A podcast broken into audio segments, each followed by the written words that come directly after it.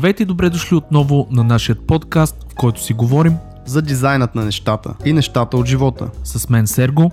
И Антон. Някъде в зората на 90-те, в Велико Търново се ражда един неподозиран талант в гейм индустрията. 30 години по-късно човекът, когато сме поканили, ще оставя траен отпечатък върху заглавия като SpongeBob, Lord of the Rings, Godfall, Scavengers, за компании като Sony, Nickelodeon, Gearbox Publishing и много други. Питате се как е възможно и какво е необходимо, за да се стигне до такова ниво в дигиталното изкуство. В този епизод сме поканили Елица Димитрова, студиопродуцент на небезизвестното студио Пунчев. Елица ще ни разкаже за пътя си от класически художник-живописец, през дигитален художник за игри, до интерфейс дизайнер и менеджер. Ще си говорим за качествата, които тя търси при подбор на кадри, предизвикателствата в една компания за игри и много други интересни неща. Слагайте слушалките и ни отделете един час. Вие сте с дизайнът на нещата, вашият подкаст за дизайн и с Елица и Антон ви желаем приятно слушане.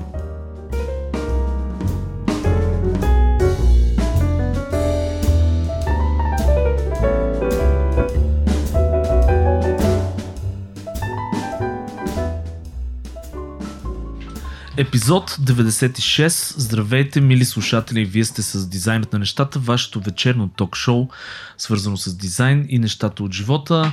А, ние сме тук отново трима, наближаваме между епизод 100 и Антон ще ни липсва. Не, стига бе. Добре де. Ще ви липсвам ли наистина? Ами, надявам се не, защото ще продължиш с а, това нещо, да, дизайна на нещата, но, но както ти каза преди, Това бяха саунд ефектите на Антон, които ще ви липсват супер много. но както каза ти самия, между другото, хубавите неща свършват. А, Аз казах хорошева па немножко. Аре запомни го то руски. Хороша, ма какво? От баба Хорошево па немножко. па немножко. Я кажи откъде идва това обаче. Хубавото по-малко. Тоест, Да, от хубавите баба- от неща баба ти. от баба ми. Баба ми така казваше на времето, когато бях мъничък. А, така де, да влезем малко в а, някакъв нормален формат в момента. Не да си говорим Колко за сме баба в ми. студиото? Три броя. Три парчета, две мъжки, едно женско. Е, този меден глас, който го чувате, се усмихва. Между другото, това е нашата гостенка, която, както каза Антон, ни огрява слънцето и е изключително лъчезарна. Да, Боже. това е лъчезарната еличка, която е при нас дошла тук. Чак от далечното Бунчев студио, ком И велико, Ком студио, от Велико. Търново. и от Велико Търново. А, всъщност, да, тя е колежка в студиото на Сергей и просто отдавна наистина не сме имали дама при нас. Много се радваме, че има така женска енергия в това студио, че бяхме тук много тестостеронени вече станали с Сергей. Да. Само така мъжка, здрава енергия, къртим яко. А, да, такива неща. мускули, много мускули маса. Поканили сме, маса. да, поканили сме Елица Димитрова, всякакво такова продуктово позициониране в този епизод. не, не е случайно да топ, знаете. топ случайно. То случайен гост е Елица Димитрова. Здрасти, Ели, как си? Здравейте, аз съм супер независим и случайен гост, хванат от улицата.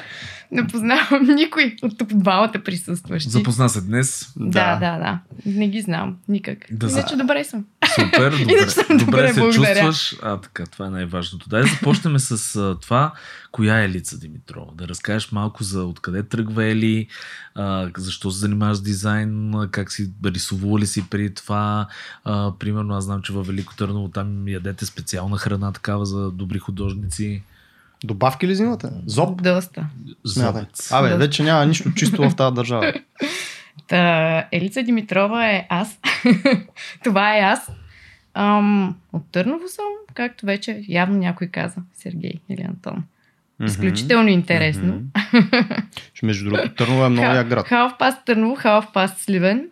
Това вече не знам колко е як град. Не съм бил в Сливен, не мога. Духа, има камъни и, Чакай, че викам какво духа, какво и стана. хора. Един вид. Та, нищо. В Търново съм учила живопис, университета. Страхотно, страхотно ми помогна като, да се развия като художник. Ама Но- как се запали? Как се запали по рисуването? В смисъл, има ли някакви в училище нещо да се рисува, в пясъка с пръчка? Примерно? Да, още от малка в пещерата, като бяхме и аз с въглени по стените. От това, е, бебе. това е, ти си била много, много малка, на минус 5000 години, да, примерно. още от бебе а, върху мен падна а, четка и аз тогава хванах и нарисувах портрета си първия. Гледай сега. страхотен. Значи аз ще бъда тук, ще вкарам в релси разговора явно, защото и Сергей и Елица са супер лигави хора, имайте го в предвид. А, кажи наистина сега, имаш ли в рода някой художник? Не, в рода ми няма художници. Ти си абсолютно първата първооткривател на този род в художествена академия. Защо художествена академия? Само това ли има в Търново? Няма ли какво да учите? Не, в Търново всъщност има доста специалности, но това беше нещо, с което исках да се занимавам. Аз съм учила и в а, художествена гимназия, всъщност. Мгм. Не, преди университета и Великотърновския ФАК, както е по-известен факултета по изобразителни изкуства. Така ли се казва? Да. Другото. ФАКа. Така се казва. Да, учила съм си рисуване от седми клас нататък. Дори мисля, че и преди седми клас бях А кой те запали? паралелка. Смисъл започна... Смисъл, е, Еми никой не ме запали. Беше ми приятно да си рисувам. С това исках се занимавам. Родителите ми отначало, ако трябва да съм честна, не бяха много, не виждаха много перспективи в това занимание. А сега гледай ме. къде стигна. Е, чак до студио Пунчев. Чак до, до страхотното студио Пунчев, което звучи познато. Не знам защо е. Може би е защото е супер известно. Хора тук от време на време ще се покрадват такива полуреклами на студиото. Всъщност просто се базикаме, нали? Не е нещо. Да, в интерес на истината, идеята на епизода, и вие ще чуете по-нататък, е малко да кажем какво е гейм, гейм интерфейс и изобщо смисъл малко да ги разграничиме нещата, свързани с направата на UI за игри, защото е доста специфично нещо и затова Ели като една супер добра в това сме я поканили. Но да се върнем. На живопис. На Гимназия... живопис. Да, завърших сега с 12 клас. Страхотно беше в Емо бомбата. По-известно. Тоест ти си, ти си дипломирана на диплома да ти пише художник, като при мен, така ли? Или? Твоята ли пише художник? Ти Да, ужасно е. Абе и на моята между. Да. Бакалавър диплома, живописец. Пише Аз на имам диплом от гимназията и на нея пише художник. И мога стана сега? учител по рисуване между. И сега оцветяваш с цифрички. Е, нищо. нищо. Тоест никой от нас не рисува голи баби, това, което сме учили в университетите, нали така? Да, Говорете за макар, себе си, мен това аз, ми е аз не страст. рисувам това, ще я да кажа. Сега не знам вие в свободното си време. Не. А. Но всеки в Защото си между другото още ходят различни хора по такива вечерни актове. Мен това се ме кефи, обаче нещо не остава време. Иначе бих ходил. Не ви ли липсва между другото? Аз това съм... Ми малко си ми липсва. Мен, си ме... Мен точно това ми беше любимото, да рисувам човешка фигура. Смисъл, Ели, аз- тебе липсва Еми, аз, аз имам от време на време периоди, в които решавам, че всеки ден, примерно по 15 минути, ще рисувам не голи баби, защото си избирам млади хора от нета. Е, сега всеки си го влече различно нещо. Да, някак бабите не са моето. Е, Може дядовците, де. дядовците. Ми, не, не, не. Не е точно. Не е Добре, точно. политически коректно да държим нещата. Какво 15 минути си избираш някаква тематика и Да, ден 15 минути бях решила. Наистина, сигурно през две години решавам, че ще има така. Всеки ден ще го правя. Това продължава два месеца максимум. Всеки е ден, добре. 15 минути си правя някакви такива бързи скицички и е много хубаво, докато го правя после. Ама два месеца е много добре, защото моите продължават по 5 дена. Е, А, помага ли ти, съм. смисъл тези лормъпи, както ги наричат, помагат ли ти наистина смисъл? За кое? И по, за, за каквото правиш там, не знам с какво Ми занимаваш. помагат ми. А, значи, аз работя в едно студио, за бутиково студио, за интерфейс, за игри. Много Жестоко. специализиран, много нишово. Супер известно. Помага топ. ли ти в интерфейса за играе, така да го кажеш? Не. да правя скицички на хора, не мисля, че ми помага. По-скоро е нещо, което правя за удоволствие. Не, не е нещо, което ми Тук помага да, за тук може би ще е хубаво да разбием един мега голям мит, който аз примерно го получавам този въпрос постоянно. Трябва ли да мога да рисувам, за да бъда дизайнер? Е, зависи И на какво според Зависи на какво, да. Особено в гейм индустрията, може би трябва да можеш да рисуваш до някъде. Обаче пак не е не е академично рисуване. Тоест не е голи баби да рисуваш, не е натюрморти. Нали, малко е друго, т.е. не винаги помага, но е добре да го има при всички положения. Много е важно да го кажем това, защото ние, например, с Ели, а, първо Ели е продуцент в студиото, което означава, че тя е човека, който избира хора, за наемане и така нататък. И понеже получаваме кандидатури, обикновено една голяма част от тях са точно а, ученическите или, как го кажем, академичните рисунки, които Мгм. са с а, портрети и така нататък. Имайте предвид, че много, аз винаги съм казал, имам голяма разлика между рисуването от imagination, нали, смисъл от въображение и рисуването, което е гледане на някакъв портрет. Защото едното е техническо, да се научиш анатомията, да го гледаш и да го пресъздадеш върху лист. Докато другото, което е дизайна всъщност, това е по-сложната част, е ти нямаш реално конструкция, която трябва да следваш. Оттам трябва това нещо да го измислиш как да го направиш. И тук тия хора които кандидатстват само с такива неща, се, как да го кажа, се къса тая връзка и, и не сме сигурни, примерно, от другата страна дали да ги наемем. Знаеш сега за какво се сещам? Като сядаме да рисуваме човешка фигура, примерно в училище, как беше?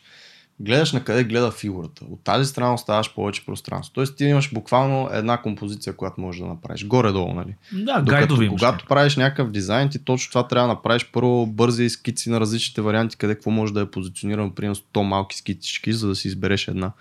А в училище ни учат, имаш гайдлайнс, които следваш и правиш една композиция. Тоест, ние примерно не сме правили такива тъмнелчета, да пробваш как ще изглежда от Да, аз ще ви да, кажа, нали? при нас имаше опит за такъв imagination. А, смисъл позиционираха ни около някакъв натюрморт и ни караха ние да си измислиме се едно от друг ъгъл. Ние го гледаме от един да, ъгъл, ама трябва да го нарисуваме с въображение от другия ъгъл. Mm-hmm. Съответно и светлините и всичките неща, нали. И това нещо беше, всички се дънаха на това. Точно защото ти... Да, То е едно е, майндфак направо. Да, именно. Едно, едно е да гледаш някакви неща и да ги пресъздаваш, едно е да, да дизайнваш и да измислиш някакви неща. Затова хора като кандидатствате, моля ви се, нали, смисъл хубаво, рисунки, техническо ниво, окей, обаче просто слагайте неща от въображение, не слагайте неща, които са... Ема аз съм на нея, че Basics също са много важни. Ако на Basics си супер зле... Какво за тебе Basics? Еми, точно е това, академичните рисунки, ако ще е точно е тия портрети на баби. Сега не казвам, че наистина, ако сега показваш само портрети на баби, показваш кой знае какво, ама ако бабишките ти портрети са трагични, да, аз не очаквам да си... Очевидно нивото ти... Да, очевидно ако нивото ти на рисуване не е много добро и нямаш супер добри познания, то там нататък пак малко почва да се къса. Трябва да почнеш от някъде винаги. Това е... Като за мен да, така е, но може би някакви скилове, ако ги разделим, това са просто basics, shading, перспектива, да, да. Uh, attention to detail, нали, да има един фокус, да няма хиляда фокуса mm-hmm. в това нещо. Така че да, тия неща са важни, но това дали има прилика с бабата, дали е или какво си, дали е някакъв мастерпис, според мен не е толкова важно. И това пак говорим хора, в момента този епизод е за гейм интерфейс дизайн. Абсолютно всякакъв вид друг дизайн не е необходимо дори Basics да имате за рисуване. Точно това да, ще стигнем да. до, и до разликите, нали? но да знаете по принцип, където има рисуване, а, защото гейм интерфейса е повече рисуване, нали?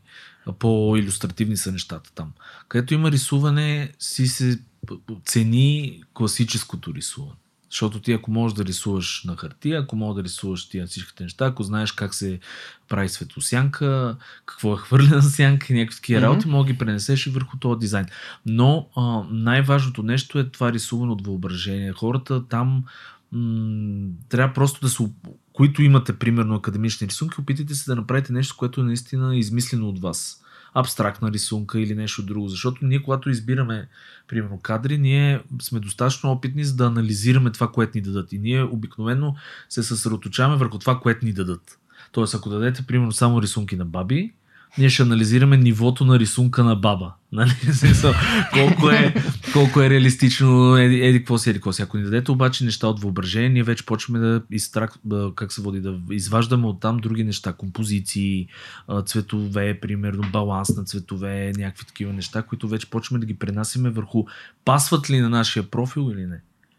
Да, yes, нещо, което сте обсъждали, сигурно е портфолиото за където и да е да е по-обран. Малко. Да няма я разкажи, да няма хиляда, разкажи хиляда и едни разни Обсъждали сме, ама дай да видим. Твоето мнение. Твоето мнение какво, е какво, какво трябва да прави един кандидат за работа? За коя работа? За, за работа за в Пунчев, студио Пунчев. Цяло, според тебе, не, digital, понеже digital. през тебе са минали, поне в студио Пунчев са минали хора, които са кандидатствали, специално за диджитал портфолио, колко pieces трябва да има, какви трябва да бъдат. Има ли и на какво форма? трябва да се обръща внимание? Аз това си мислех скоро. Аз съм окей okay да видя и три неща. Обаче наистина да са три неща, които са различни, разнообразни и показват максимума. Не са добре направени са. Колкото повече са, толкова по-голям шанс има да има излишни неща, които по-скоро не, не ти правят услуга изобщо. по-скоро не, не показват а, достатъчно добре някакви качества и би ги скипнала. Малко като има лоши неща в измежду хубавите, е все едно, абе то някой помагал ли му е или Да, вече какво малко е, да, така. малко почваш се чуеш сега това сам ли го е правил този човек, защото пък е тук едното е много добро, обаче другото е хм, съмнително такова. А като Така че трябва да- говорим тук за картинки или за цялостно описание на проектите, в смисъл кейс стадите, някакви такива неща. Еми, кейс стадитата винаги са много по-впечатляващи. Винаги показват много повече внимание, че е отделил някой, мислил е доста повече за кейс стадито. Не трябва да помислиш първо, че трябва да помислиш за да си направиш нещо и после трябва да помислиш как да го опишеш. Мгм. И трябва да помислиш какво точно ще опишеш, така че там кейс стадито е кинг. Аз тук пример, който мисля, че съм го дал в топ тал момент, примерно на времето като кандидатствах, не ме взеха единствено, защото не си бях документирал добре проектите.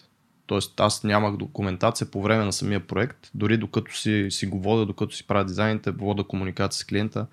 Аз нямам нормалната документация. Клиента казал това, аз съм направил това, решили сме това и така нататък. Тоест по време на самия проект.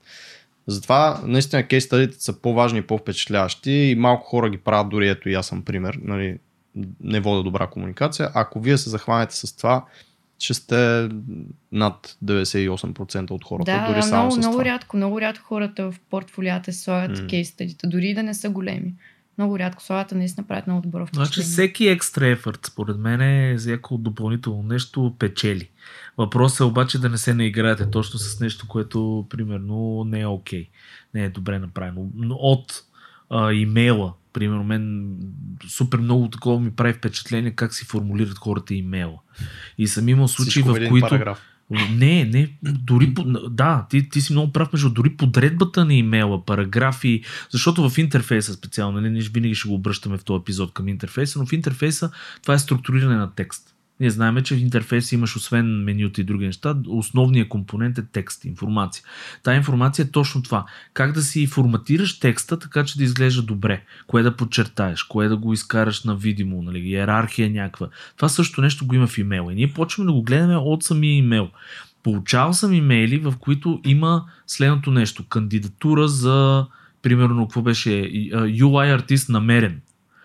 И вътре а, празен имейл, там с примерно едно име и прикачени CV и еди какво. Това не е окей. В смисъл, това няма... UI отношение. артист намерен. Не бе, примерно, някакво А. не- нелепо... Не, защото ще да е яко наистина в събджекта просто да се сложи намерен се едно аз съм. Ама е, това не- ми е първо. Абе, получава ли сме и такова? Има. Има. Има. Такова, не търсете повече. Но- Намери, но, намерили но, сте но, идеята ми е, но идеята ми е такава, че а, а, всяко едно такова нещо, като се кандидатства, трябва да се направи една хубава презентация, защото презентацията продава. Ние самите в студиото това правим постоянно. Не е само дизайна. После дизайна трябва да се продаде. Трябва да се оформи в красива презентация, в а, обяснено нали, с защо е направено това нещо. Тоест хората да видят, че не е просто една малумна картинка, която някой е редил. Да, винаги когато си сложиш някакво обяснение защо си направил нещо, малко вдигаш акциите. Да, така че... Добре, ти спомняш ли си между другото първото ти кандидатстване за работа, как беше? Първото ми кандидатстване за работа ми... Първата ми работа след университета беше в Бояна и не помня там да е... И я разкажи малко повече. Това е. Това е Работи интересно. ротоскопия в Бояна. Това не е... Ротоскопинг, да. Само да. да кажа, това не е а, в а, Не бъркаш в Пирогов. хората Не, не, рот, ротоскопинг да им артист вадиш бях, някакво. ама като кажеш ротоскопия Ма какво е това? Ами аз бях човека, който е все едно с пентулчето, такъв изрязва точка по точка, кадър по кадър някой или там нещо, което трябва да се Махне маскне от- се едно, да. да. или да се махне или да сложи някакъв ефект. Аз си представи сега в една минута колко кадри има. Ами аз една минута не съм рязала никога, то, то наистина става въпрос за секунди. Добре, една секунда колко кадри. М, Че изобщо не помня човек, безумно рязане. То не Беше го ли? много, Ти като много сложиш досадно. маската, Той се ли шот, следи? да, се, на всеки се дава различен шот и всеки си бози там точици, точици. И то, като има motion blur, примерно, ти трябва да си направиш и маската и ти е по motion blur, беше доста... Колко време? Ми само за един проект бях аз. Не беше най-готината ми работа. Първата Меко ти, да. казано. Дали не звучи много- не Дали не слушат хора, които го работят? в този момент? 100%. Сигурно. Може Ми- да има и хора, дед ги кефи това А, сега. да, Не трябва да го е- ограничаваме по е този начин. Да, да знам, то не е... Малко е dead според мен, просто, защото наистина Абе, очертаваш точка по точка. То Пипка, точка по боема е точка, точно ще е dead. пипкал. Защото ти точка по точка ще е в идеалния случай, когато имаш а, чисто изрязан силует, когато имаш тук там е някакви блърове, когато точно имаш това е. motion блър, когато Да. имаш някъде Да. отзад, примерно бекграунда трябва да се про... някакси да излезе, примерно в косата или да знам, там. Ти трябва да си бог на тогава на селекциите, бе, човек. Да, Аз съм, бе. Да. бога Да. на селекция. Аз И на бог на векторната селек- графика. Боже. Така ще окръстим епизода. Елица богата 96-ти се... Богиня на епизод. селекцията. Бога на селекцията в дизайна на нещата. Да, да, да. Бога на ротоскопията. И после, какво? И после свърши проекта, а с а, щастие се махнах, защото там беше, както най-вероятно всички, които са работили или познават някой, дето е работил в а, Бояна, там е овертайм до овертайма. Така ли? А поне Да. плащат ли си? Да, да, плащаха се овертаймите, ама не мисля, че се заслужава. Сега няма се лъжем. Аз да, Аз знам, че няма е събота, любимото. неделя, Не няма... ми е любимото да работя уикенда, независимо Да, дали да. ще ми се плати или не. Ма това съм аз. Някой Да, може да, да, за някой хора, може има да хора, е. които ценят много повече парите. Да. Или поне в някакъв момент от живота си. То е важно, ако го правиш. Това просто да не е следващите 50 години. Сега, Ако Но имаш някаква цел да спестиш, да инвестираш и така нататък. Си, Да, окей. да, не знам. Готин експириенс беше, запознах се с готини хора там. После проекта приключи, махнах се, почнах си търся работа. Мисля, че тогава бях две седмици учителка по приложни изкуства в детска градина. Също, Страшно. също страхотно беше. Две седмици, страхотно. да, две седмици. Не, не две се седмици беше децата нещо не те хареса. много кофти организирано беше цялото нещо. Иначе странно, децата мисля, че ме харесваха. Беше много нелепо, защото те не знаеха къде си им ръцете общо за всякакви малки дечица там на по 2-3 години. Те не знаят какво. Кое, кое са им ръцете, трябва да направят топче от а, глина. Те само дето не си го мажеха по главите това топче. Много е нелепо. Много нелепо беше, просто беше зле организирано цялото нещо. За мое щастие, те тогава ми забавиха ам, а, подписването на договора с две седмици, както казах. И в момента, в който ми даваха договора, аз вече бях решила, че Мгм. Не е да се занимавам. Тоест, правила си, имала си някакъв изпитателен си. Не, нямах, не, бе, Това нямах. беше фри трайл, бе, брат. Да, да, Това, фри това, това, те се надяха на фри трайл по-скоро, обаче то, така се оказа, че Фри трайл, no credit card required. да. И се махнах. После супер от никъде ми предложиха всъщност в едно друго малко гейм студио да започна работа, което всъщност беше първата ми работа в гейминга, така да се каже. И... Там какво прави? Всичко. там започнах като... Мисля, че като character artist започнах там. Character environment. Ам, Я обясни с две думи кое какво е. Е смя- керактер? Мисля, че доста самообяснителни са, но все пак керактер правих. Характери. Никога няма да... Характери. правих характери. Ротоскопия и Абе, между характери. другото, добре, вие сте в тази индус- индустрия. Кажете ми как е, character или character? Еми, ние го знаем като character арт. И Характер. по принцип го... Не в, знае а, май бе. В видеа, да, в видеа, които сме от, от американци. Не, в интерес на истината от тия при туториали и всеки неща, винаги е character. Поне аз не съм чувал character. Или Character също съм го Character. чувал аз човек Да. от американци при това. Ми, може, не може, но главно в индустрията си го си, мисля, че е изве, по-известно от character. Добре, character Да. артист, Да, какво пра- правиш? пра- правих си геройчета за игричка, която тогава ни две, мисля, че е тъкмо като започнах аз работа, завършвахме една и после почнахме друга и си рисувах там геройчетата за игричката, после рисувах фонове, AK Environment. Така. А, после започнах да рисувам UI пак за игричката, който беше супер симпл. защото Тя беше така кенди, да, мобилка, casual. А, То това е... после почнах да правя анимации за, Я, я, за я, това. Знаеш какво ще прекъсна само тук да кажеш две думи за това?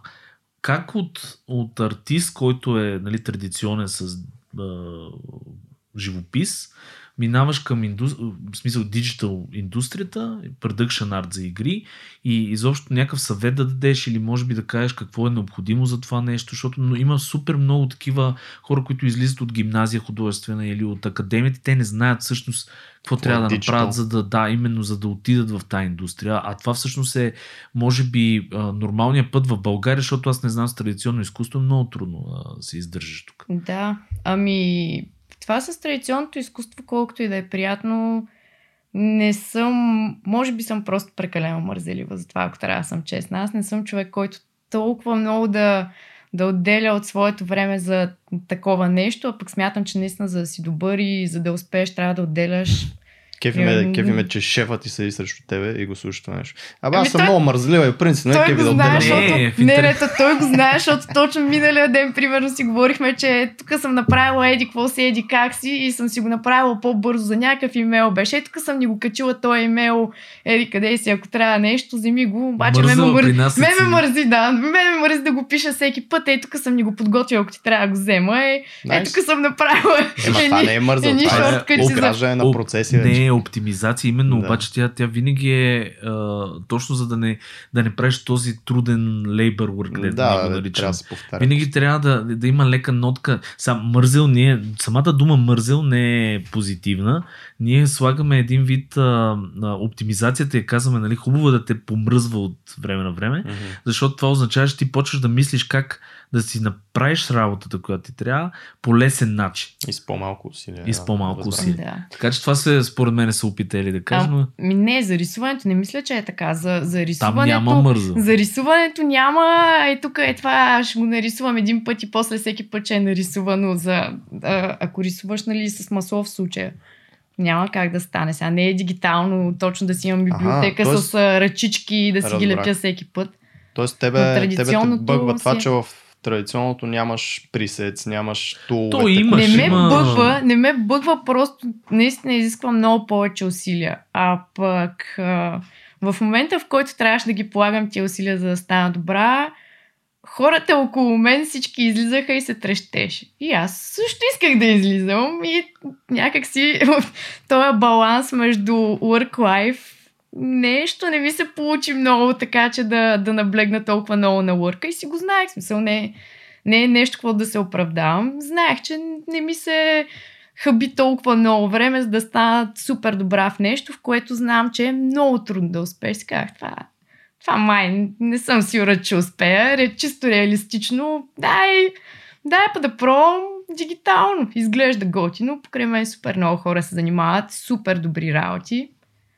Изглеждат. Има, има и хора, които го докарат да изглеждат почти Да, на ма същото. какво е, какво е необходимо? Смисъл, как минаваш то транзишън от традиционно към дигитално? То е ясно, учиш софтуер. Купуваш Окей, таблет и купуваш си таблет. таблет. Окей, въпросът е, че това са тотално различни техники. Е, пак, по, пак имаш... имаш... пак трябва да отделиш доста време да се понаучиш там. То първо, първо е много странно, като нали, рисуваш на едно място, виждаш го срещу теб, примерно, ако не си с фенси шменси таблети, рисуваш на обикновено интушче. Ама се свиква. Готи, но е просто наистина трябва и за това да се отдели време. То няма нещо, за което да не отделиш време, ако искаш да си поне малко добър в него, така че. Абсолютно е така. Аз мисля, че просто осложняваме излишно нещата. Защо нещата са наистина много прости и може би някои хора, които ни слушат, също си ги осложняват. Как да влезна в диджитал? Купуваш си един таблет. Аз това, което ще през рисуваш, годините да. съм забелязал от различни хора, които влизат, е точно така. Кефи ги влизат в ArtStation, гледат някаква така диджитал рисувана творба, опитват се да я прерисуват. Интересно им е, почват с четките в Photoshop, пък виждат, че има четки в Photoshop, че могат да си правят къстъм Мгм. четки, пишат в YouTube къстъм brushes for Photoshop Digital Artist, гледат там какво става. Смисъл малко по малко с таблета, просто с желание, започват да рисуват някакви неща. И така стават нещата. Аз не мисля, че има някакво. Да, Да, не, не мисля, че има нещо, кой знае. Ако искаш, сядаш и почваш. много по-лесно е според мен обаче да, да, да си бил традиционен художник и да минеш към диджитал. Е, най-вероятно, защото знаеш точно пък и тия основи, които си говорихме. Наистина знаеш как да си направиш сянката. Знаеш, че до сянката трябва да имаш светлина. Знаеш си как да си го шейднеш. Точно. Със сигурност ти помага, естествено. Но... Аз това, което примерно съм извървял като път и съм видял е, че а, фокусът е много важен. Тоест върху какво да се съсредоточиш, защото има страшно много море от а, професии и специалности в дигиталното изкуство и в традиционното даже също, които може човек да фане и да задълбае. Нали? Като почнеш интерфейсите там, веб дизайни, всеки лого дизайни, особено в игрите има хиляда вида концепт арти и всякакви Мгм. такива а, фокуса. И, и сега тук, примерно, искам да питам те, защото ти не си била генералист. ние генералист, между другото хора за ти, които не знаете, наричаме човек, който е рисувал всичко в общи линия, минал, минал е през всичко. А, кое е по-добре? Защото, примерно, аз съм извървял твоя път. Аз съм минал, всъщност аз съм си бил винаги UI артист, но, но пипах от тук, от там всякакви неща. Смисъл, пробвах се 3D една година, после някакъв концепт арт опитах нещо там. И тия неща за мен лично ми помогнаха супер много. Обаче пък има хора, които забиват, ето, примерно като Антон, веб дизайн и той си цъка веб дизайн. И... Вкара.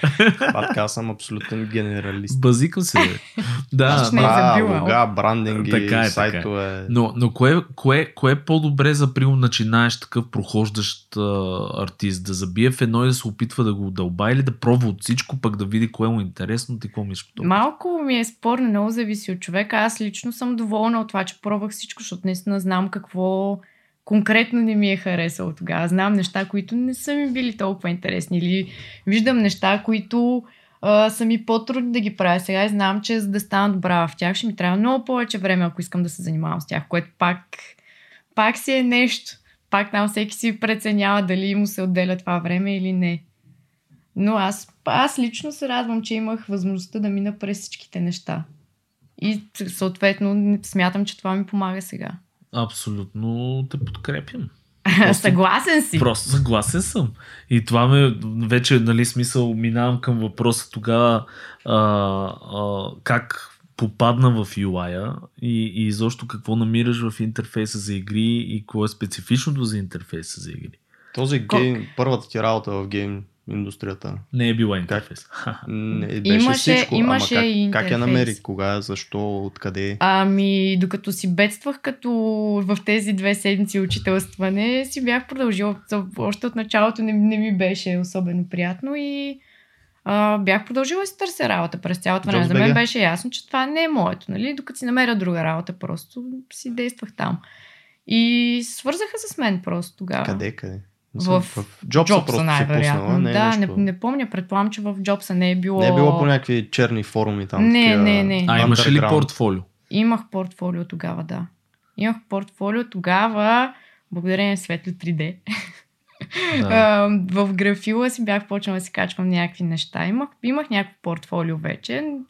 Бях, бях, се, бях решила, че това ще е място, нали, сферата, в която ще се развивам общо взето и си действах малко по малко в свободното си време, си рисувах дигитално, учих се и тръгна. Сега радвам се, много съм благодарна и също за тогава шефа ми, който ме не, защото реално нямах никакъв опит и това беше буквално ми ето сега, нали, пробвай това, пробвай това и се учих. Тогава действително се научих на всичките неща. Колко време изкарата? Много. Мисля, че 6 или 7 години. Е, Почнахме като а, малък екип и накрая остана Елица дженералист, правеща всичко. а, но пък и там това, това беше нещо пък, което мен не ми хареса, че много време работихме по един и същи проект. Нали? И По-скоро на мен ми омръзна да работя по този проект и да правя. И, и, тако- и production art накрая беше, и такива рекламни материали, и всичко правех накрая. Е, сега работиш по близо 20-30 на година, така че... Да, да, да. Просто в един момент просто почна да ми става скучно да правя една и съща игра. Едно от нещата е, че време трябва. В смисъл ти сама, аз не случайно те попитах, защото примерно аз какво забелязах при себе си.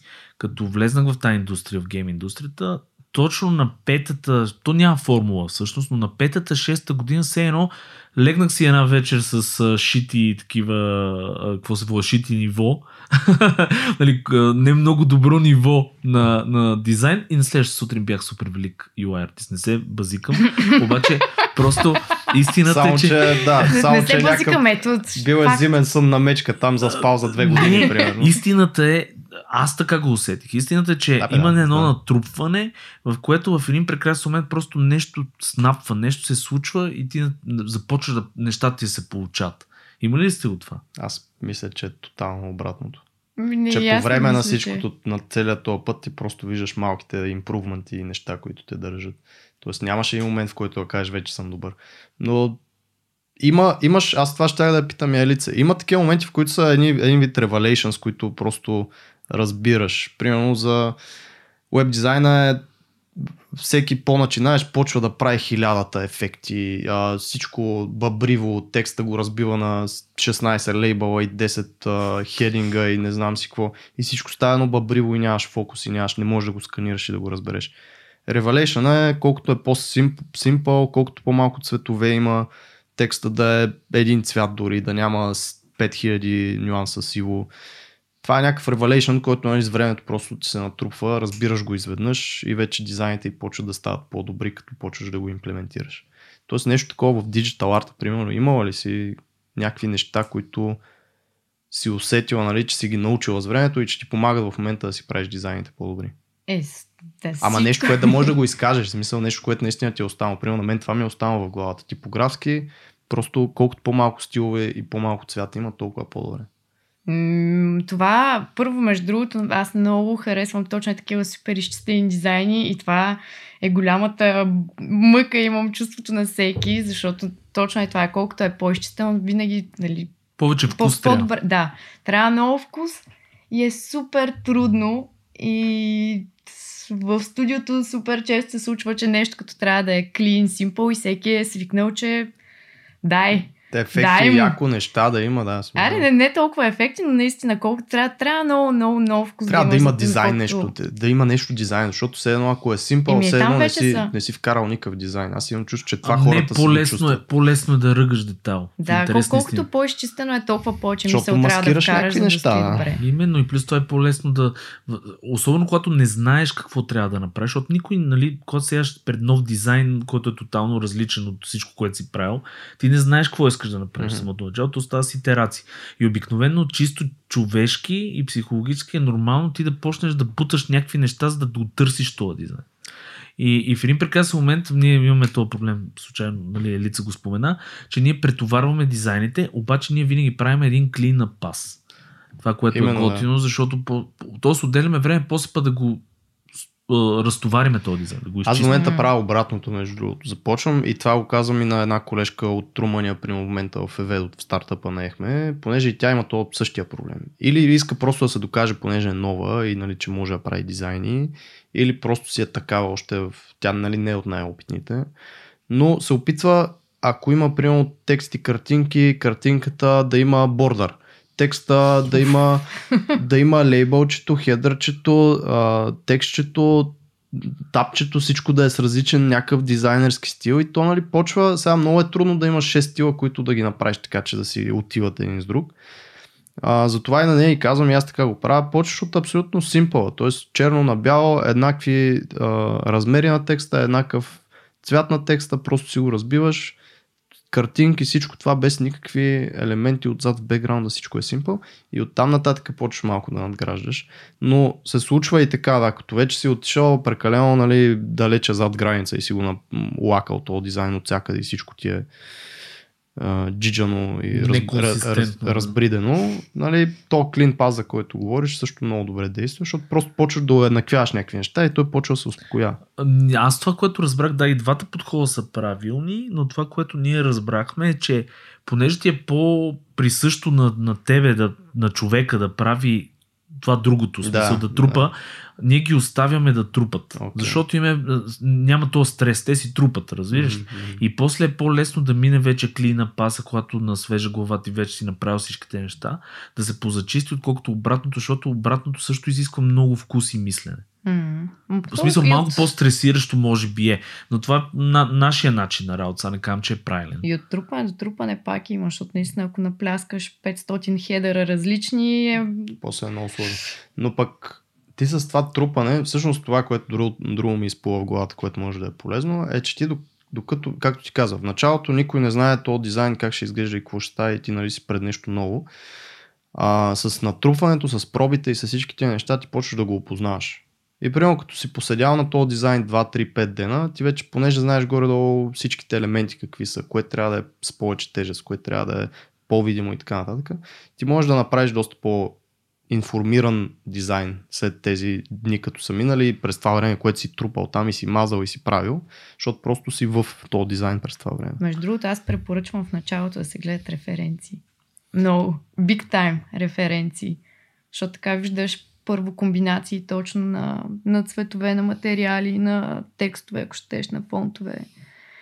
И би спестило, според мен, много, много, много проби и грешки. А имаш ли някаква система или нещо, което да препоръчаш откъде, как да гледат референции хората? Ами ние използваме яко Pinterest в студиото. Доста се използва Pinterest, защото в Pinterest мисля, че има най-много специално за гейм, да. За гейм UI има най-много примери. В Dribble са малко по-апове, да, малко по-ап ориентирани. В, в Pinterest наистина и винаги, когато почваме по нов проект и трябва да се почне нещо, да се почне, да се почне още не измислен стил, се гледат а, референции там, събират се в бордове, подбират се, анализират се и тогава чак се действа. Изгражда и много визуална такава библиотека. библиотека. Защото несъзнателно хората, като гледат много картинки, даже Ели нали, предложи в нашото студио сутрин да се гледат яко, не яко, ма 15 минути всеки ден да се гледат uh, Тоест, UI. това е човека референция. Така да, човека референция, да. Идеята човека е, че... селекция, човека, човека да, референция. референция. Uh, идеята е, че хората не го разбират това, обаче гледането... Първо забелязахме, че хората не гледат референции в нашото студио което е много странно. Цъкат се, опитват се от нулата, да, което е да, е много да, по-трудно да. и реално ти, като имаш а, лимитирана библиотека в главата си, ти, ще правиш едно и също. ти си правиш едно и също и ще ти е много трудно. А те при нас, за съжаление, пак казваме, а, не, нямам такива похвати като в други специалности, които да горе-долу да имаш някаква структура, която да изградиш. При нас трябва всяка игра си уникална и си има уникален арт стил някакъв, който са си вкарали. Има някакви близки неща, но ние трябва да паснем този арт стил. И обикновено, ако не гледаш референции да помислиш, аж как да ги сглобиш тия неща, много трудно. И хората не разбират, че трябва гледането на референции не е еднократно. То е нещо, което ти остава зранце в подсъзнанието. Нали? Мисъл, гледал си преди време време нещо, то и ти идва. Идва ти да сложиш син цвят тук, защото си пасва с златно. Ма ти си го видял някъде това. Видял си го в някаква картинка, някакъв китайски UI майстор. Да, да, винаги. Ако, а, примерно, ако има златно, много да, вероятно да е китайски. А, но идеята е примерно, че гледането на референции създава и визуална библиотека, което всъщност помага супер много за работата. И ние имаме такъв, а, нали, всяка сутрин с кафето, 15 минути броузът и с Pinterest. И то на рандом принцип. Mm-hmm. Мисъл не е, да кажем, ако вече знаеш какво искаш да правиш, си търсиш такива референции, но ако не знаеш, си броузиш просто UI да си гледаш, за да видиш какви са тенденциите какви са нещата в момента, какво е характерно за този тип игри, примерно стратегически или там какво Това те вкарва и в майндсета, който трябва да бъдеш за тази работа. Да, между другото, да, за CUI, за гейминга със сигурност трябва да се интересуваш. Дори да, за какъвто и да е дизайн, реално като погледаш наистина 15 минути, то те вкара просто в вече нали, тази посока да ти мисли mm-hmm. мозъка. Аз примерно правя също като тренирам, преди да отида на фитнес, гледам някое 10-15 минути видео, някои от тия ютуберите там, фитнес джите, ето ги следа и някакси ти помага да влезнеш малко по малко, защото иначе денят ти е от компютъра, кучето, скачаш в фитнес и някакво нямаш това време да навлезнеш малко по малко в, нали, на някакво, в спокойствието на дома си, да навлезнеш в това, което ще правиш следващите там час, два, три. Серго, ти съгласен ли си преди фитнеса? Гледаш ли? А, значи и преди фитнеса и след фитнеса гледам... Обаче не ходи на фитнес просто. Той гледа преди и след, обаче не ходи до фитнес. Това е а, тук ще питам между другото за каква е разликата между UI за игри и UI като цяло, защото ние това го казахме, нали, че са супер разнообразни нещата, в смисъл рисувани са. И ти как го виждаш това нещо? Каква е разликата между, примерно, веб дизайн и... да, или дизайн апове. Не, и... между интерфейса. Е, сега той може да е всякакъв интерфейс и интерфейс за игри. Какво е по-специфичното в игрите, така да го кажа? Mm. Пак зависи много от играта. В повечето ситуации са по-сложни, бих казала, защото, маре не във всички, но често са по-сложни. По-рисувани са, нали, чисто визуално изглеждат различно. Пак в повечето случаи то е доста конкретно, но в аповете напоследък тенденцията е да са супер симпъл, такива много изчистени. В игрите също почва да навлиза някаква такава тенденция да са доста по-семпли, доста по-малко текстури и така нататък, но пак мисля, че е по-сложно да успееш да наблъскаш 500 бутона на едно малко екранче при положение, че трябва да се вижда и там самия, самия game environment, и нали, самата игра да се вижда. Та, това според мен е основната разлика. И разнообразен... Сега малко, малко може би звучи като само да, да от моята камбанария. Се сигурно който и каквото работи, каже, че неговото е най-сложното. Не, аз работя другото и мога да кажа, че е така. А, то Ла- това...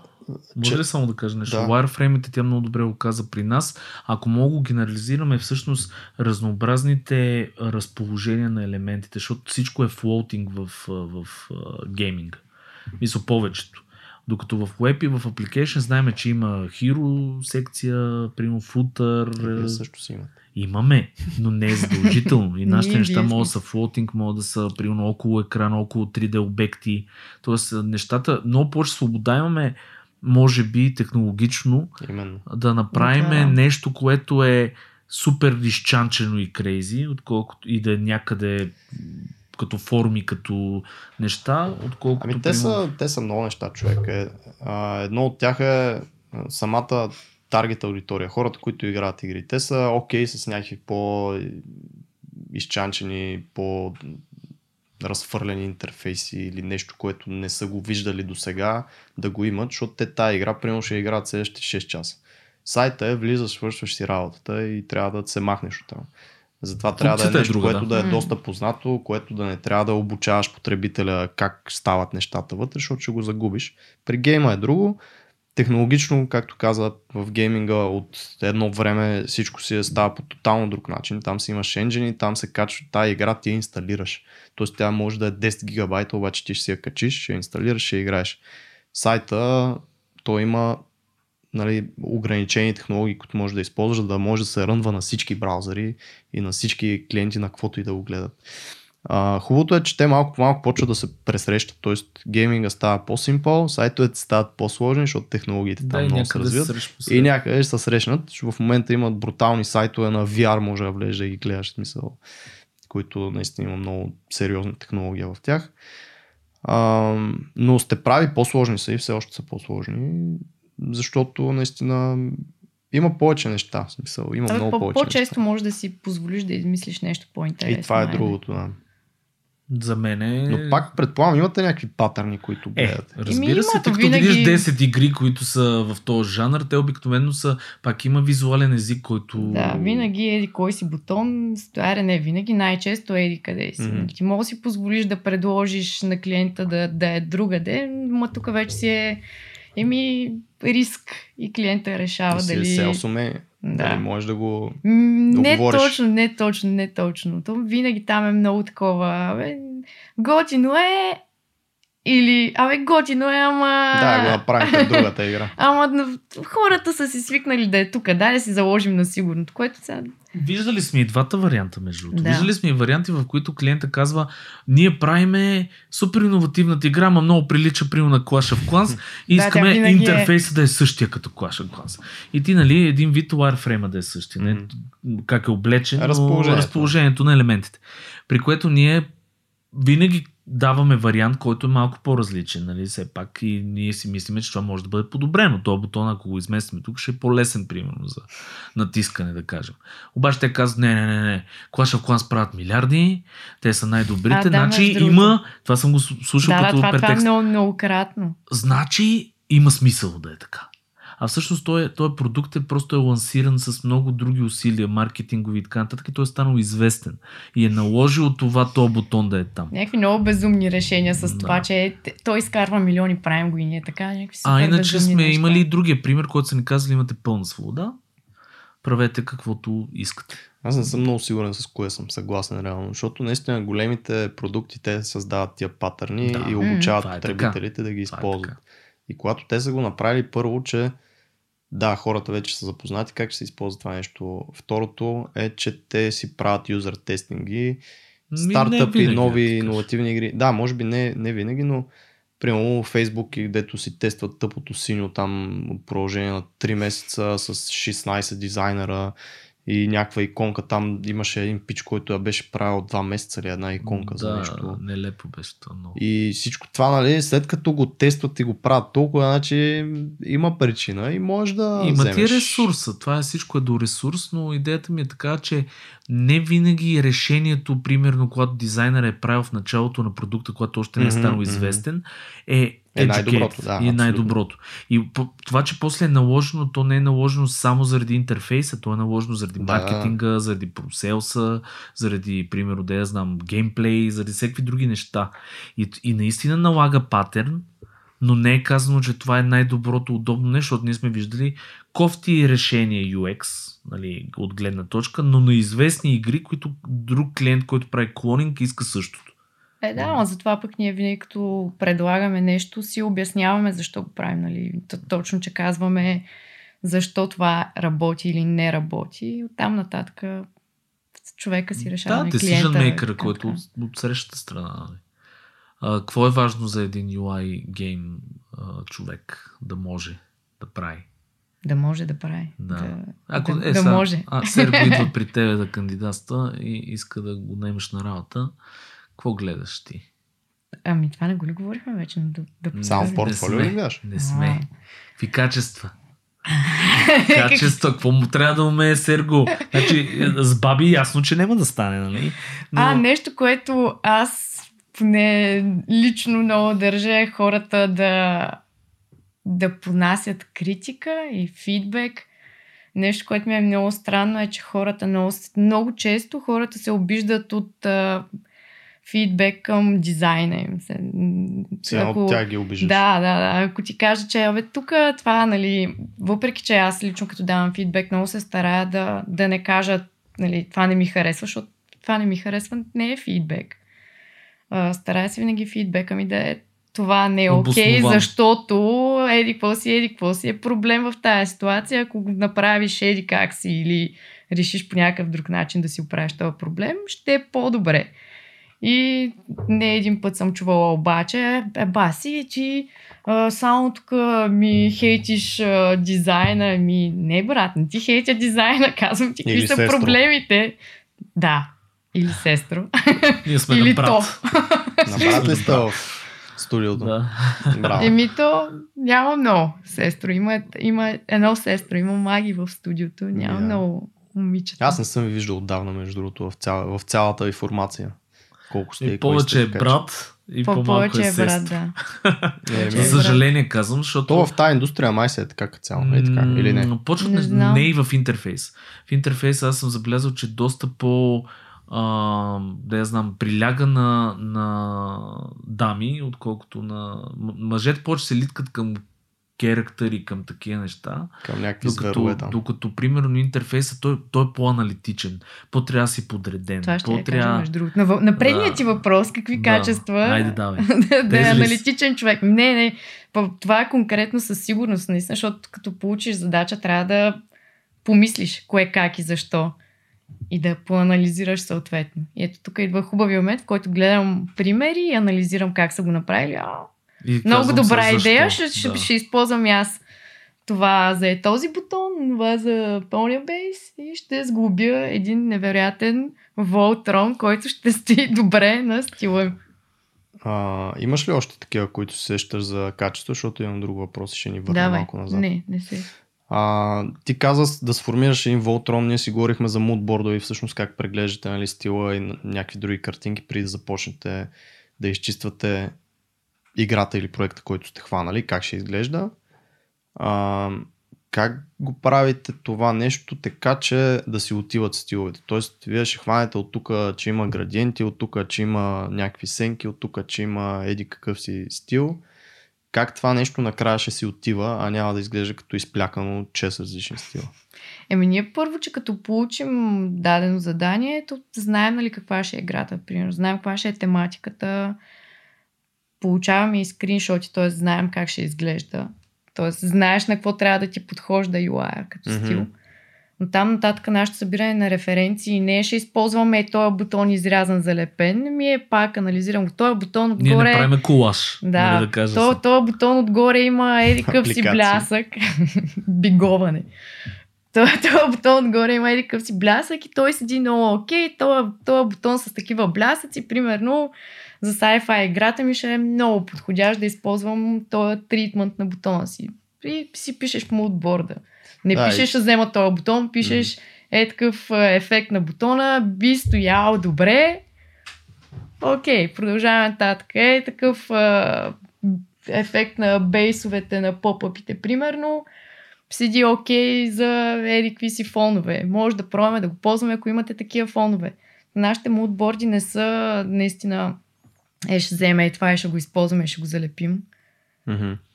То има и нещо друго. Ние имаме от две, от две части всъщност взимаме тия правила. Първо от самата игра, защото те вече се е вкарали в някакъв стил. Когато сме в този процес, защото някой път сме на Greybox, т.е. на кутийки, примерно правим нашия UI и трябва после да паса. Но когато сме, вече те са си направили играта един вид и ние трябва да направим стила на интерфейса, самата игра ти казва какво трябва да има. Тя може да има в героите някакъв специфичен орнамент, който мога да го използваме. Или могат да са- самите герои да са шейдинга на героите да е с някакъв контур, който ние също мога да го пренесем в интерфейса после, за да мога да го еднаквим това цялото нещо. Цветовете на играта са супер такива, да кажем, брайт, нали, смисъл, светли, пастелни, контрастни, зависи. Това също ни дава една база за ние какво да направим отгоре. Второто е тенденциите, които са в въпросния жанр.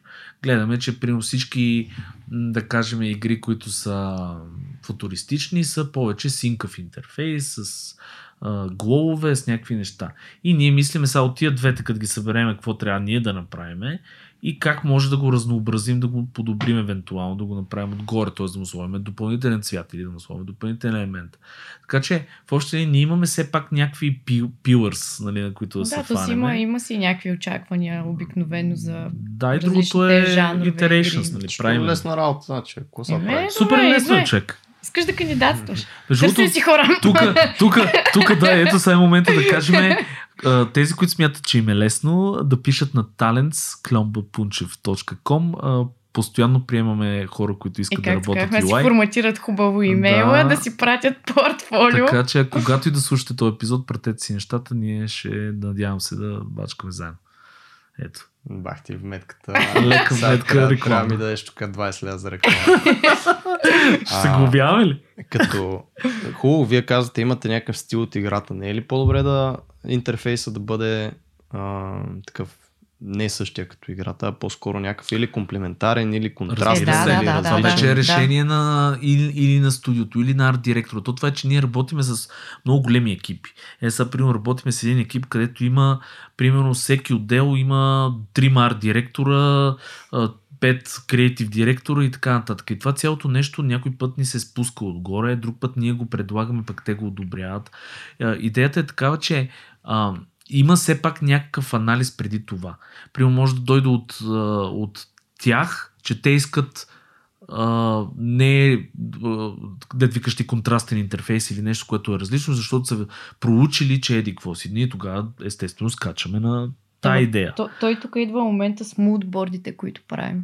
Защото мудбордите са първото нещо, което си пращаме на клиента. Той преди там да ги, рисуваме. Да, преди да почнем да правим самия дизайн, той ги вижда и там може да каже, абе, този, мудборд не ми харесва, това не искам да го пробвате и съответно каже, ей, това само искам да пробвате, защото аз това искам. Или пък искам средно между ей това и това. Мгм. Така че там малко се по, поизбистря идеята още от Но пробваме началото. думата, която много добре описва нещата, защото ние буквално пробваме разни неща. В смисъл, рисуваме едно такова, рисуваме едно друго такова, виждаме как те дали го харесват, не го ли харесват. Евентуално се тества, после се правят итерации. Но, но има и нещо друго, че примерно ние винаги като пробваме, не пробваме на рандом. Не стреляме някакви куршуми на рандом, такова да си правим някакви дизайни. Винаги са базирани на нещо и винаги гледаме да правим някакъв рейндж. Тоест, да, ако знаеме, че примерно играта може да мине с супер семпл дизайн, може да мине с а, супер тежък дизайн, правим едно по средата, така знаем, че все някъде в този диапазон ще ги оцелиме. Нали? Мгм. Защото иначе ако правиме просто някакви рандом дизайни, вече шанса е много малък. За да го харесат изобщо или да пасне. И... Така че има си все пак някакъв, някаква структура в тия неща, но е много по-свободно.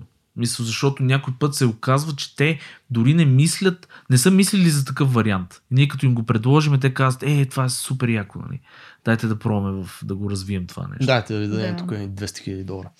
А, и то като цяло дизайна е проба и грешка, аз това винаги съм го казал, поне моя процес е такъв, пробваш, пробваш, пробваш. И може би е по-важно дори да имаш ти някаква логика за тия проби. проби. Тоест това, което ти казваш, нали, дали имаш някакъв таргет, да не стреляш абсолютно на посоки.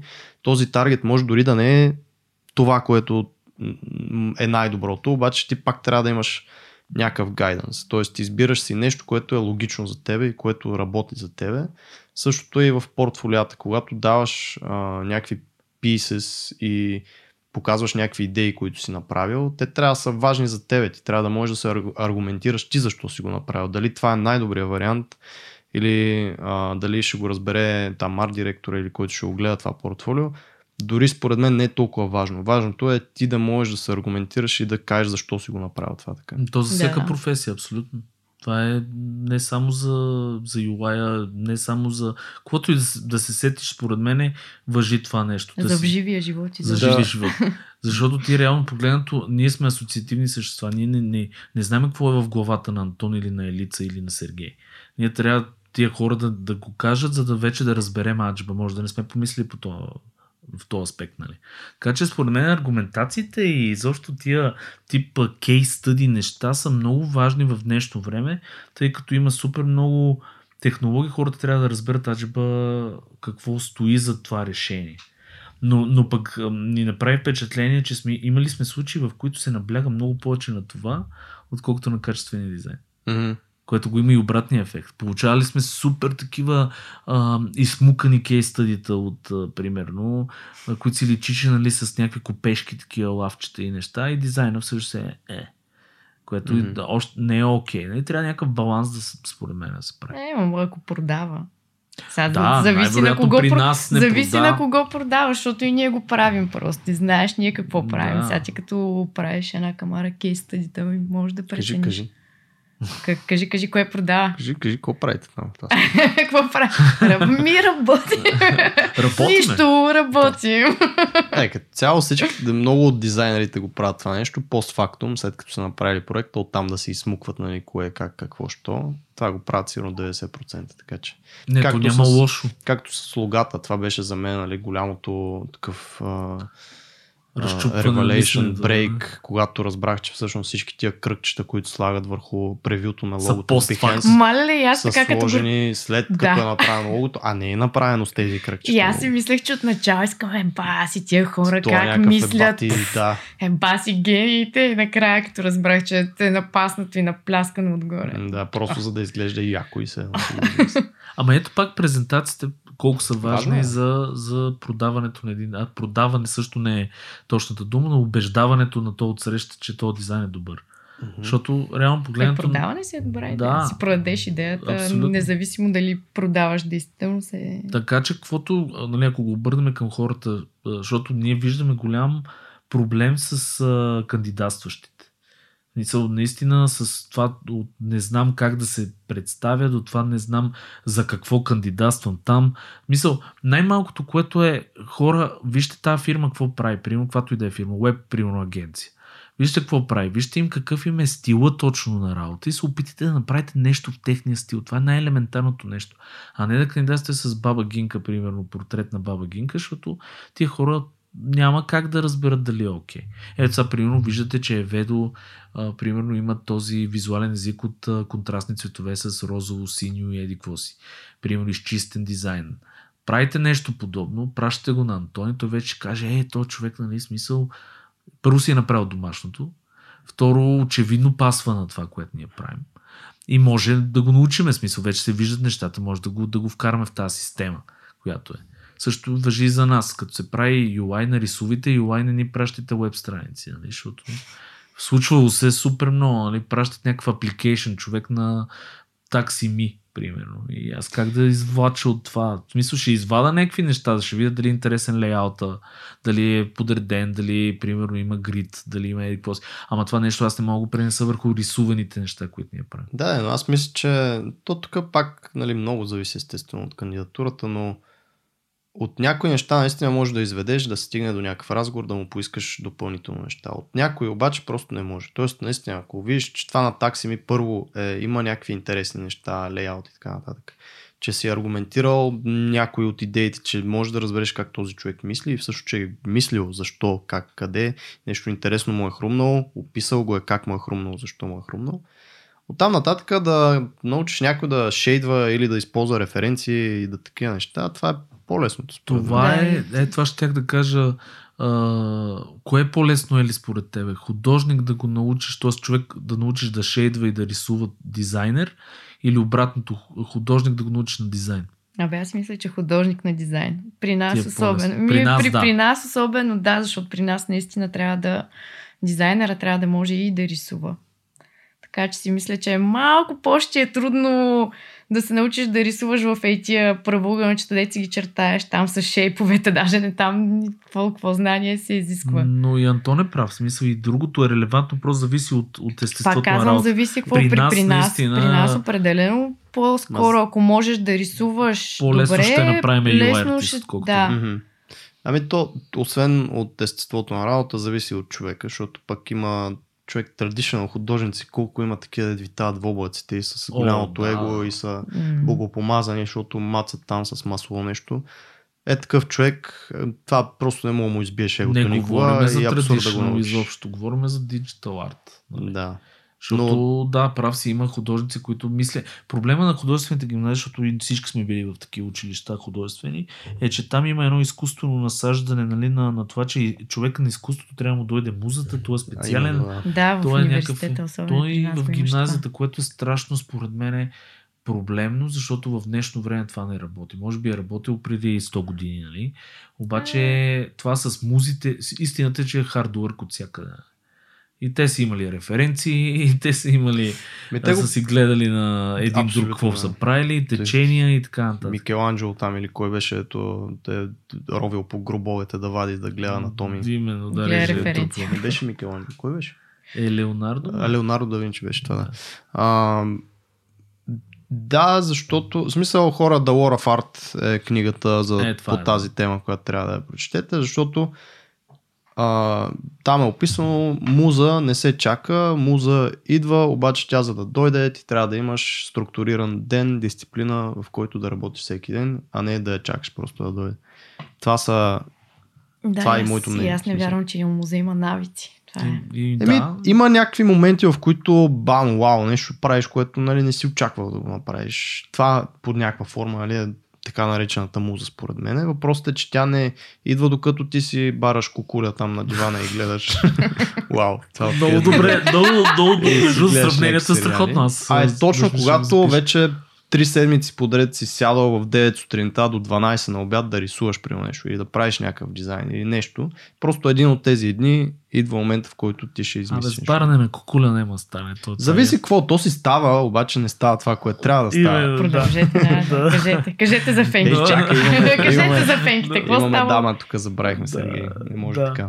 Между другото, това е, че е лошото, че при нас с Ели такъв, така ни е динамиката на работа, че границите отдавна са паднали и тя е слушала страшно вулгарни неща в офиса, както и, и, и самата тя според мен може вече да Ами- прерасне. Аз мисля, че това е нещо друго, което трябва да споменете, че за подобна атмосфера в малко студио си те изисква и чувство за хумор. В смисъл, трябва да... Насякъде е така. Аз познам няколко най-различни, знаеш, собственици, ето не собственици, не е готина дума, но хора, които са Рубовладелци. И аз това ще я карам. Модел, ти ме познаваш, бе. С, ти, ти така ли се чувстваш? бе? Аз Са не. създали, са създали Аз съм поданик. малки, малки студия и, и всичките са супер готини сплотени екипчета. Затова много уваж, уважавам малките студия. В големи студия има някаква студенина. Защото там са, не знам, примерно 200 човека студио, ти не можеш да се сприятелиш с никой. Да е, Ами аз, примерно, понеже сега съм в такова голямо студио за веб, нали, в Прогрес, а, там, то е огромно, самото, самата фирма е огромна. В смисъл, в България са 500, не знам колко са като цяло, но са някакви милиони хората.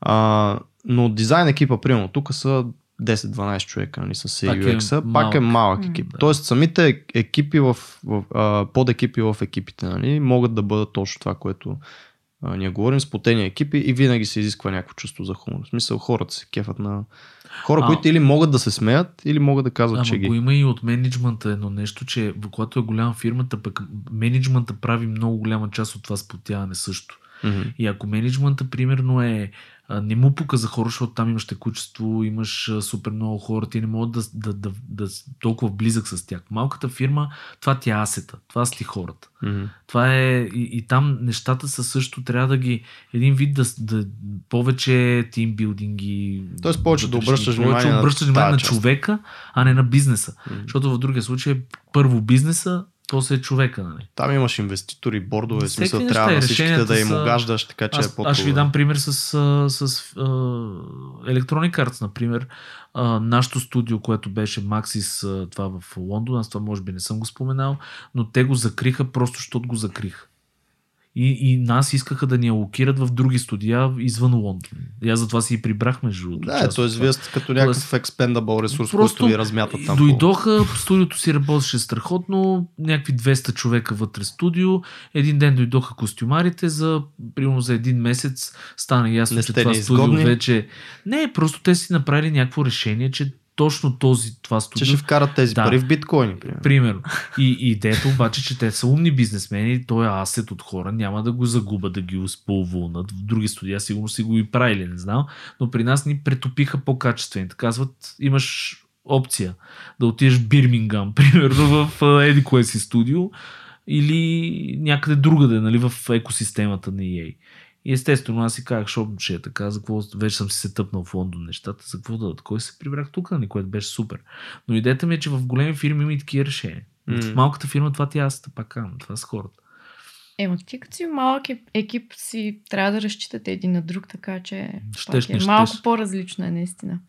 Ядосват ли те колегите в офиса? Не, не, не, не, не. Не говориш, това, това е... Е, тук да Няма да отговоря на. Нека да ги, да, нека да ги поздравим. в студио Пунчев. Не ме ядосват страхотни са колегите. Чудесни, чудесни. А, Емиели, какво ти кажа? Смисъл... А... Финални думи. Благодаря. Не, Благодаря на феновете. То, Антон, а, да кажеш две-три думи за това. Финални думи. Ела, колко, виж какво е отношението. Виж е такова отношението на Антон Хора, към... пишка ми се за това. А, разкажи, пак казвам, Ей, колко разкажи. е... е... Виж тази дума, да. Ще стискаш. А, колко е интересна всъщност професията, защото много хора не го осъзнават. Много от художниците мислят, че това е някакво техническо нещо. Какво дава интерфейса за игри? Мисъл, освен разнообразие, освен а, нали, смисъл това, че е възможно за по много проекти да се работи, които са много интересни. Какво, какво може да даде този интерфейс? Може да даде. На, на, на, примерно идва Антон, веб дизайнер и казва искам да правя вече интерфейс игри. Какво ще му дадем на Антон? Всъщност аз, както скоро говорихме, според мен е, оказа се за мен да е, още като почнах да работя само това, неочаквано интересно. Аз също очаквах, че доста по-техническо, но аз тогава пък и не познавах някой, който да се занимава само с това. Също не познах никой, който се занимава с това. То няма. Както Няма. знаеш. Да, ня, няма всъщност. Наистина не познах никой, който се занимава с а, интерфейс конкретно. Мислех си, че не е много интересно и останах доста приятно изненадана, всъщност, защото се оказа, че е доста интересна работа. И си е от всякъде проблем solving. Това е работата. Според мен доста интересно е, доста разнообразно е. А, не мисля, че някъде са много... Ли, сега пак зависи по какъв проект работиш, да, но като цяло проектите да, да- се направи една игра, никой не я прави хиляда една години. В повечето случаи, айде. Особено при мобилните Защото- игри 6 месеца е Да, защото период. колко по, по-бързо трябва да се пускат в повечето случаи нещата, така че проектите се минят бързо, разнообразни са, което е и якото в случая, защото трябва да мислиш от едното, скачаш в другото и, и така. Много яко. Доста якичко, да. Еми, готино е, да. Аз, Готинг. Е, сега вече може финални думи, примерно. Или освен последен въпрос, Антон, имаш ли? Ами... Чай, че малко Не. сложи така на... Антон му се ходи до туалетна, както каза. Да, тук треперя вече. Имам Да. простата все пак. Ам... Проблем солвинг. Каза, Точка. че, каза, че е професията. Ам... Малко в, в тази посока просто ми е интересно, защото Проблем solving значи малко да за мен в главата ми е да намериш решение от нищото, а вие сами казвате, гледате патърни, гледате мудборди, имате... Е, имаме Ема това е. Колко всъщност наистина взимате а, нови решения, а не нещо, което нали, е ясно, че това ще бъде решението за вас. Ема ти не мога да измислиш, аз няма как да измисля един бутон да изхвърчава от някъде си на майна си райна, нали, примерно, да го извиквам с бат сигнала от небето.